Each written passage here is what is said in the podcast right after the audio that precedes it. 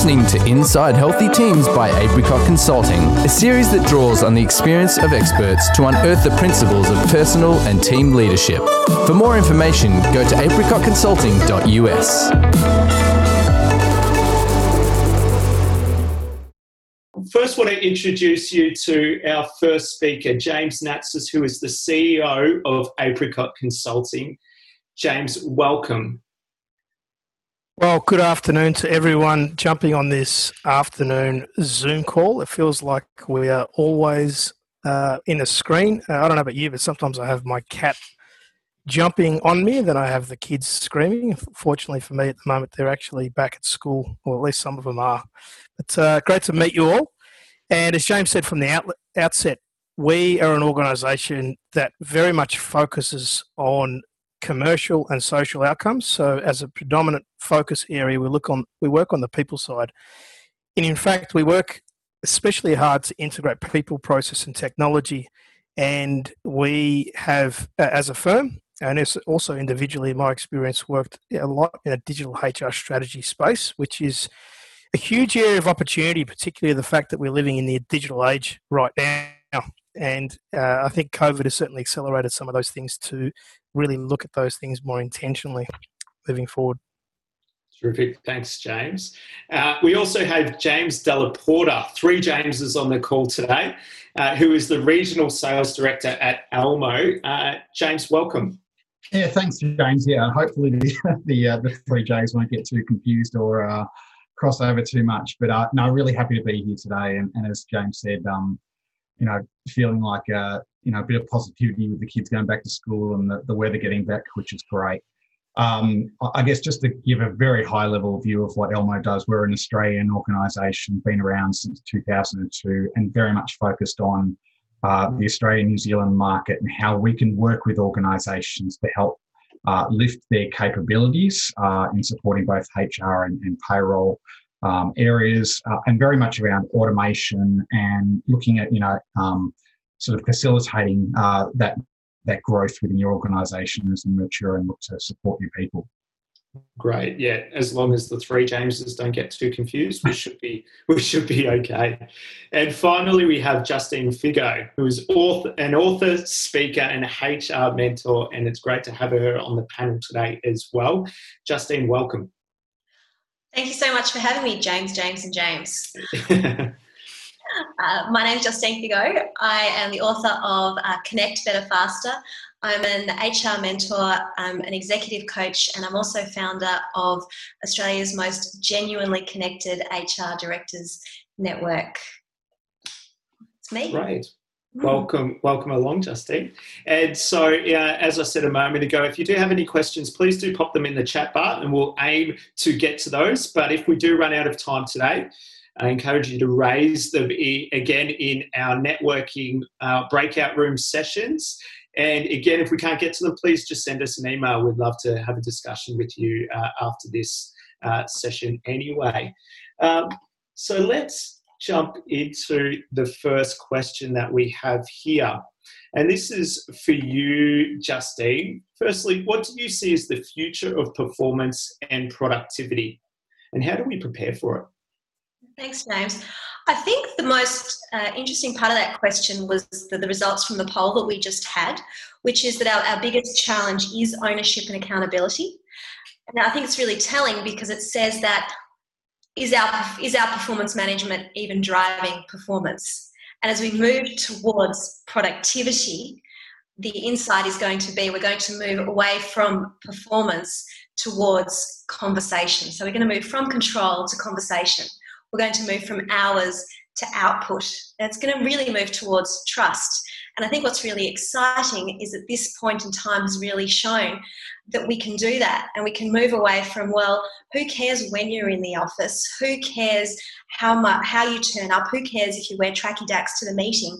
Let's actually pay attention to being our best selves and actually have the conversations that count to get the work done that matters. And that's where we're heading. Right.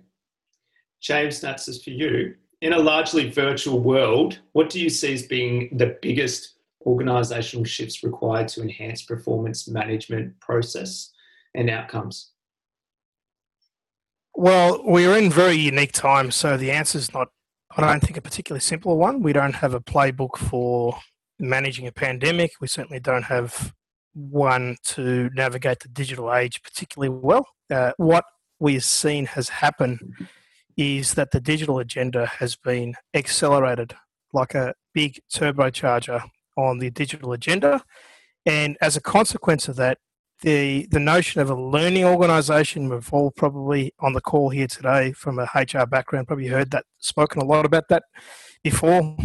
The, the need for adaptability, for learning, for reskilling, for those elements that become uniquely important for sustainability become even more important. And so the role of a manager becomes, uh, I think, even more important. And uh, as Justine alluded to before, work from anywhere. Uh, it's no longer work from home, WFH, it's work from anywhere. As a consequence of that, outcomes become even more important and activities become less important. What I mean by that is the execution of outcomes is essentially as critically as important as ever, but how they get done become uh, more important from a management perspective. And the role that a leader does in facilitating how those things are played out, how ownership is then deferred to teams, becomes more important than ever.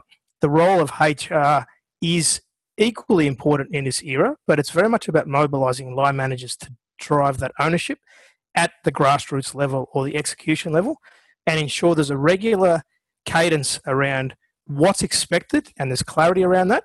And then, of course, there's the tracking of that. And then there's the just in time feedback that goes with that. And I think those things are even more important in this changing landscape as things are literally changing day by day. So the whole notion of this once a year, once every half year, once every quarter assessments is becoming almost redundant largely. Great, thanks, thanks, James. And to you again, James. Uh, how does an organisation integrate people, processes, and technology more effectively to create a strong performance culture? It's a great question. I think, unfortunately, where and uh, research in this space is pretty uh, damning in a way. We tend to do these things in silos. So, for example, there will be a business strategy that then cascades into a HR, IT, finance function, and they then tend to sit as islands on their own without ever really integrating effectively. Uh, in our work with building digital HR strategy and roadmaps, uh, one of the key steps is to integrate those functions and bring them in the conversation because data itself still sits largely within a, a, payroll function, within a HR function if it's core master data, and then of course the IT uh, then becomes a critical enabler of that data transfer. So one of the key steps is to ensure that in the development of a strategy, and whether that be in a performance strategy or a talent management one, that digital is brought into the same conversation not as an afterthought or not simply as an enabler, which has historically been the way it's been with technology. It's just an enabler. It's no longer just an enabler. It's actually a core part of how we do work, and how work is done, and uh, all those bits and pieces. So, one of the first steps is to ensure that we integrate those functions. And it often starts with having human to human conversations about what IT needs, what payroll needs, what HR needs, and then building out a strategy and roadmap that integrates those pieces together because they must go together.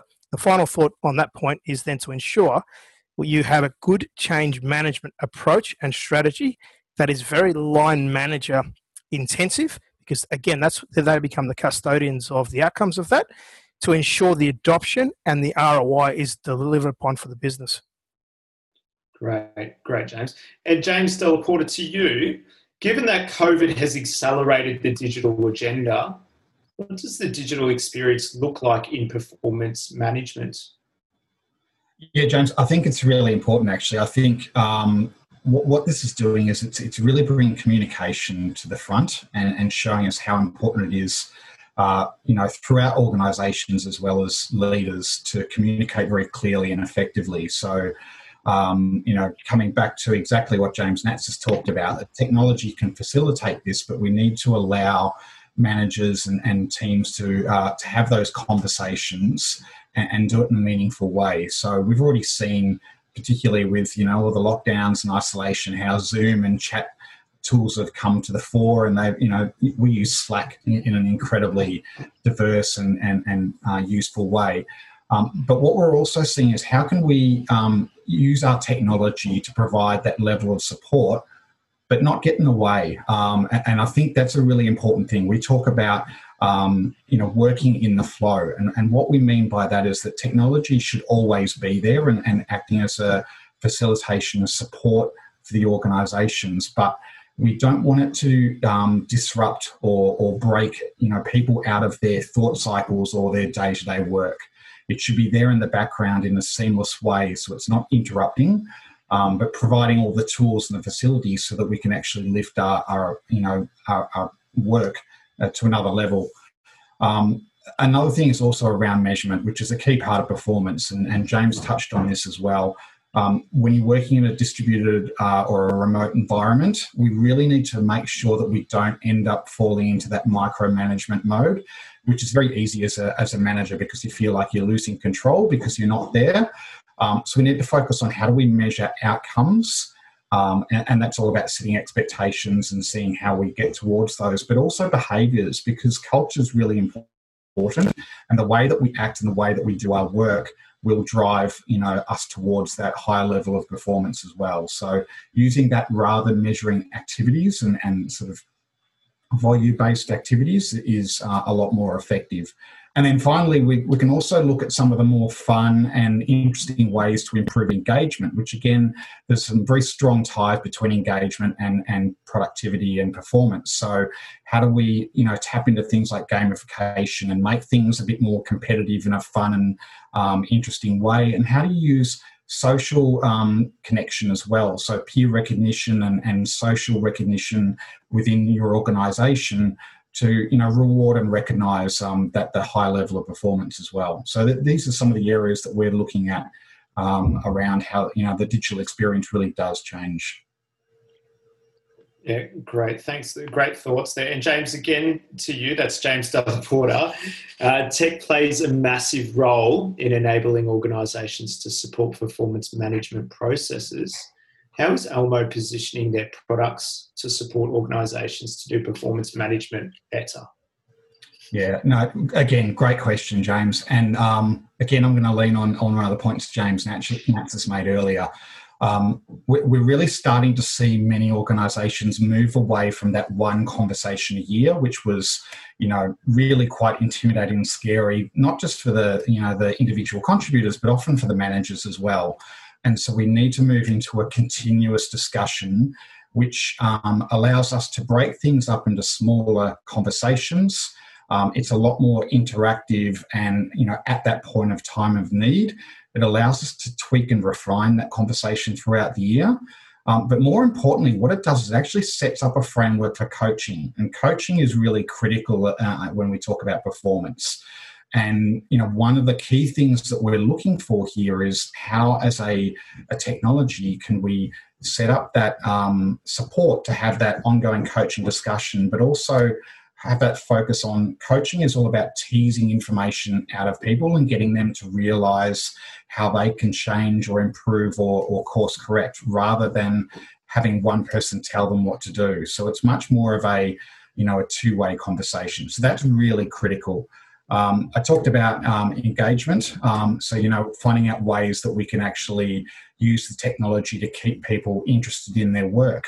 But it's also a way that we can actually bring in things like predictive analytics. So, right now, Elmo has a partnership with uh, University of Technology in Sydney. Um, and they've got a huge AI lab, and we we've been working with them for uh, it's probably over nine months now how we can incorporate data and tools into our platform to allow managers to understand you know what's going on and what may be happening looking at lead indicators. So as an example if you've got an employee that has traditionally been very engaged they do their work on time but all of a sudden they you know they, they're not um, completing their tasks or they, they're getting slower at, at completing things that could be a lead indicator that you've got a flight risk or someone who's disengaged and you need to tap into that and be able to jump in before you get to that point where there's a, a challenge or a, a, risk. And then finally, again, I seem to be, you know, coming back to James's points because he's very much on, on, on point here. Um, having a, a, technology or a platform that is seamless and fully integrated to, that can provide multiple tools and supports because we want to make sure that we can give that holistic view to our teams and our employees. So performance doesn't just stop and start with a conversation around how you're going. It also talks about you know how do you improve your skills through learning and development and enabling skills um, how do you also look at succession planning and take a look at risks flight um, at, at, you know the highest level performers in the organization how do you make sure you plan for who might be stepping into a new role and providing career transition and planning uh, and that sort of thing. And you know, even capturing information through surveys, which again is a really important way of actually getting a finger on the pulse and understanding what's going on in the organisation. So there are multiple areas where technology can support a HR business and, and really help to lift things up. Yeah, yeah, great. And and one thing you mentioned in there about the importance of uh, coaching and the role that coaching plays in there. And Justine, to you, and actually, I want to open up to James Natsis as well. This next question: um, If you were coaching line managers right now to provide them with some tools to enhance the performance of their teams during COVID, what advice would you give them? Well, it's interesting this idea of fully integrated technology because we're actually going to need fully integrated people as well. Hmm. And there's going to be a real issue, there is already emerging a real issue and a really, really exciting need to smash silos. So if we're talking about um, you need IT to talk, and you need HR to talk, and you need your line managers to be owning the issues. You need people who have the ability to come and fully integrate and work together, not just within their team, but to work across the team and to influence without authority and, and to work across the whole business, which means that they not only need the ability to coach, but they need the ability to think across the whole organization. And in order to do that, uh, it's a, a broader whole team thinking and it's also a greater good thinking. So there's this, uh, an, an, an extra all in skill and, and positivity and ability to pull, pull people together that we need to be fostering. Uh, as we as we integrate everybody and, and, and create a togetherness that we haven't needed to create before. I'll hand over to James because I can talk about it for hours. Yeah, James. The integration piece is a really, yeah. really good one at multiple levels, and you see this happening at uh, even the rise of agile and how this cross-functional component of of everyday work now becomes a continually larger expectation reality. We have stand-ups, we have workflow meetings, and so forth, and I think some of the challenges in our time now, particularly because of the distributed working model, but also because the things are changing so often. So the whole notion of setting a goal 12, 12 months out now, good luck trying to do that during COVID. Um, talk about finger in the air. It's uh, it's a hand in the air basically, trying to trying to make sense of it. So it, there's two sides of it that I find that we're, we're doing a lot with our clients at the moment. One's around the expectation setting, and more and more we've found in this season this whole notion of clarifying expectations becomes almost daily, if not a weekly event. So that's a really key management role. What's expected and calibrating on what is expected of their employees. So that's the first part. To me, that's a key part of it. The second part's around how we give feedback. And to pick up on what something that you said about being integrated humans, Justine, is we've lost the art of having a conversation generally. And I think what Zoom has done is it's made it even worse. So we're fine we're going back to ground zero often with our clients around how do you give feedback? And sometimes you can go through and one model is to suggest is you always give the hard information first, never use a sandwich. I don't like the sandwich model, never have. Uh, the other option is actually something that James de la mentioned earlier, which is the coaching model. And the coaching model is essentially built on a couple of key tools, and that is the art of asking questions and open questions.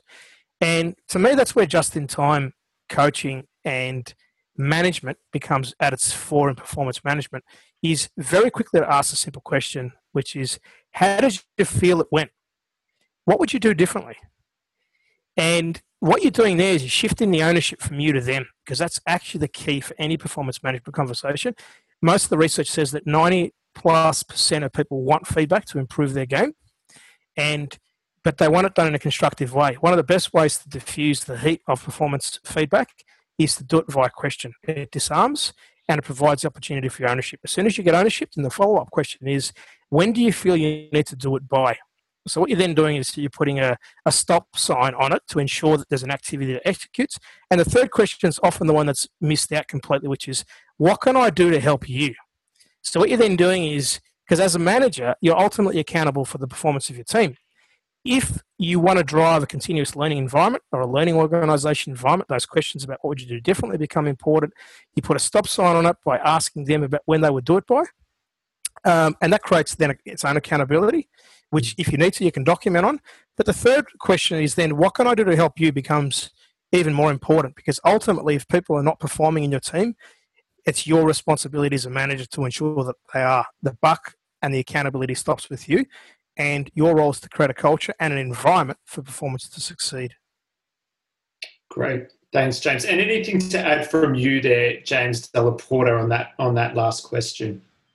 I, I, think James really hit it on the head. I, I think coaching is so important, and it's, mm. and it's having that ability to ask the right questions, to not be scared of the difficult conversations, but to provide that support to your people. Um, and that probably ties into the resilience pieces. How do we teach people to be resilient? This is something I face on a daily basis with um, both uh, you know a sales organization that that I work with and also kids at home as well. And resilience is probably one of the most important skills across both of those demographics, which is quite strange. And so we need to teach people to be able to go through the emotional highs and lows, to be able to be self sufficient, which is critical. Um, but then, as a manager, how can you provide the best support? And it, and it really is about asking questions in a, a constructive and open and friendly way to really get that information out and understand how you can you can best leverage that. Yeah, great, and it and it really uh, quite clearly links to our next question, which is on resilience. And again, I want to open it up to everyone because I do think this is a huge topic right now. Uh, that is resilience, and what are companies doing to enhance the resilience of their people, and probably more specifically, how do they balance a focus on well-being while driving performance? Maybe I'll start with you, Justine.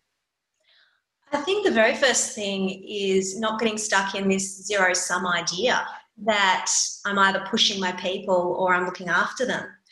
Because the, the, the, when we're in our best state, we can deliver our best results. And if you get great people who are in the right roles, they're going to want to achieve.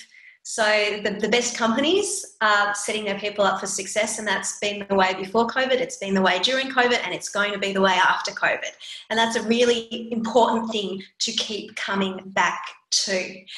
I work with a lot of HR directors, and um, some of them are really quite burnt out, and they're really high high accountability and they'll come back and they'll say well hang on how can i see these some hr directors seem to be thriving and i'm having trouble and uh, I find it really interesting that one of the biggest differentiators is really the environment that they're in, and they're in a less supportive environment. So, the, the, the, biggest way to create resilience is actually to create a supportive environment. And what a supportive environment looks like is often a, a transparent CEO, a, um, sometimes a vulnerable CEO, a team that's supportive, calls each other up, that looks after each other, that appreciates each other, that redistributes um, tasks when it's too much, that has clear goals, that says, Thank you, I see you, I see you had a tough day.